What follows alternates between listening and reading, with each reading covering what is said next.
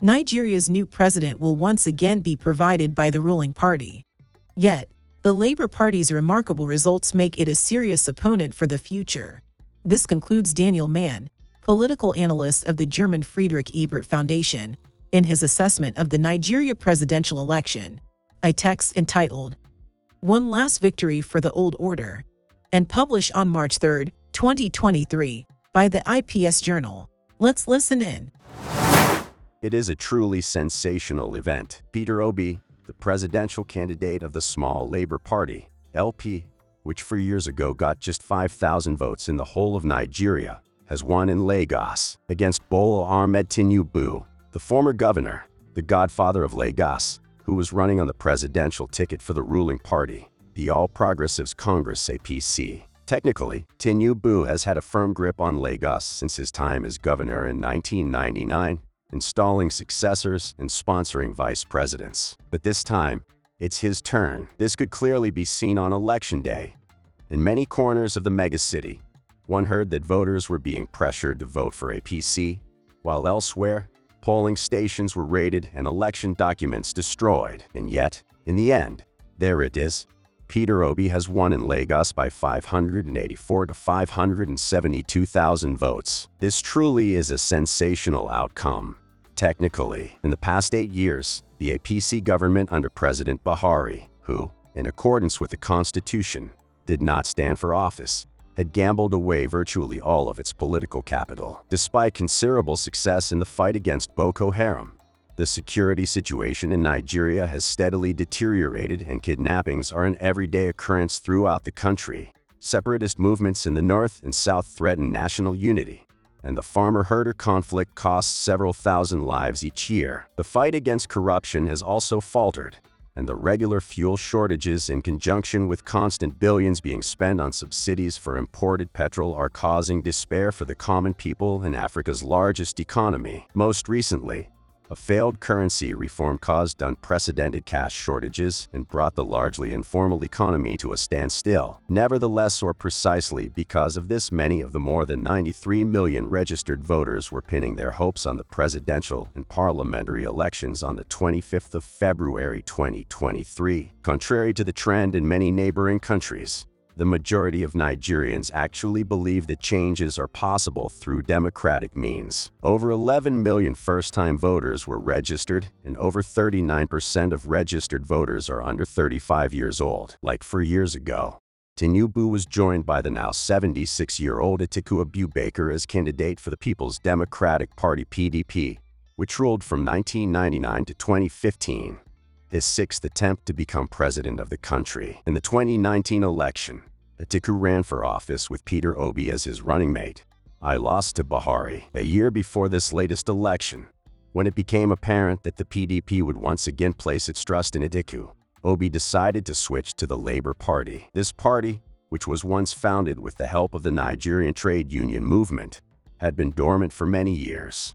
Only a few committed trade unionists worked behind the scenes to rebuild it. In the 10 months between his switch to labor and the elections, something happened that was unprecedented in Nigeria. Obi, who had been considered frugal and conscientious since his time as governor of Anambra from 2006 to 2014, and certainly by the time of his positive statements about the EndSARS protests in 2020 became a hero of the youth, found that his supporters were mobilizing nationwide above all via social networks. Throughout the country, these Obidients called for mass rallies.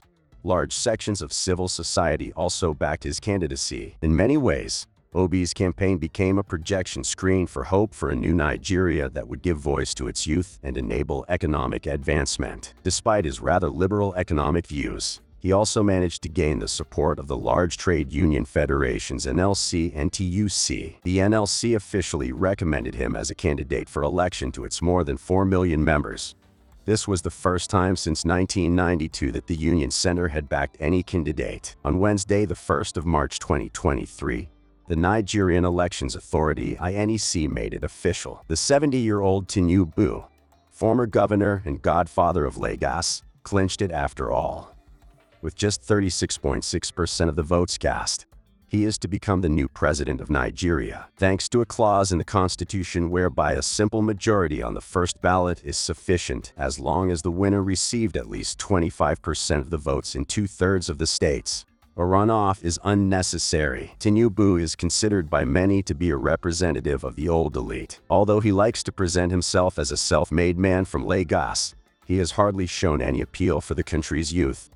As for many, he represents everything that is going wrong in Nigeria.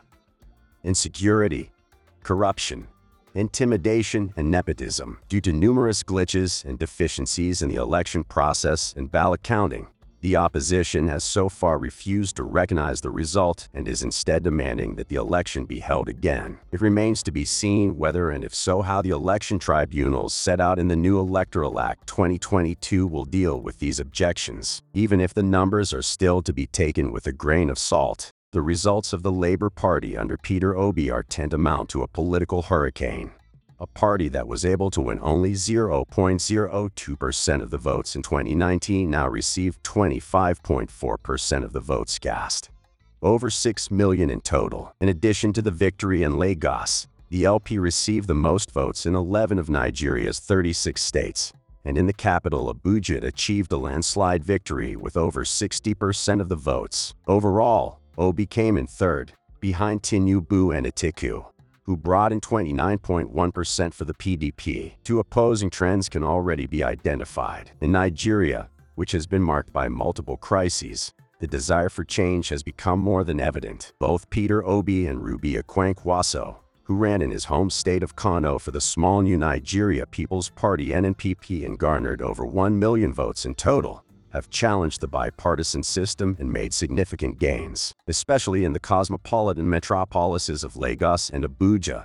Labor achieved outstanding successes, probably due primarily to the strong mobilization of young people. It is also striking that the success was achieved in these cities, where content-related arguments weigh more than ethnicity. More than 6 million votes nationwide are a more than respectable achievement for the Young Alliance of Youth, civil society, and trade unions. On the other hand, the emerging election map can also be interpreted differently. Peter Obi, who is from the Igbo ethnic group and of Catholic faith, received a significant portion of these votes in southeastern Nigeria, the home of most members of his ethnic group. The other three candidates, all Muslims, also won their most decisive victories in those regions where their respective ethnic groups are in the majority. While Obi won his home state of Anambra with a whopping 95%, he received less than 1% of the vote in northern rural states like Katsina, Sokoto, and Zamfara. Even in heavily populated cities like Ibadan or Kano, Labour did not come close to replicating the successes of Abuja or Lagos. Even though the two major parties, APC and PDP, achieved more balanced results,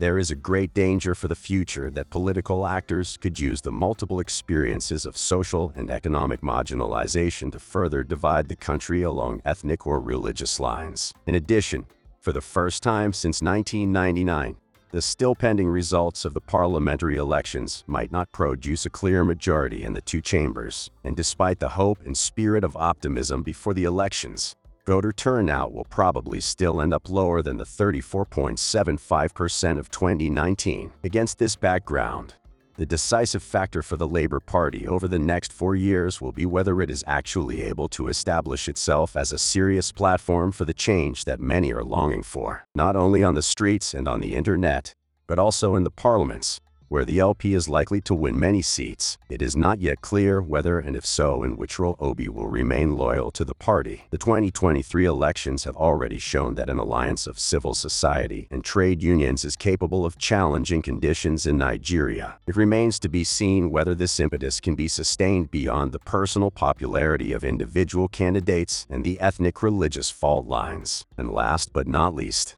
Will the LP zone movement see the 25.6% as a victory that serves as motivation for the future, or as a defeat brought about by the alleged election fraud and intimidation? In the end, how well the Labour Party performs in the upcoming the 11th of March elections for 28 of the 36 governorships and state houses of assembly will shed a first light on this issue.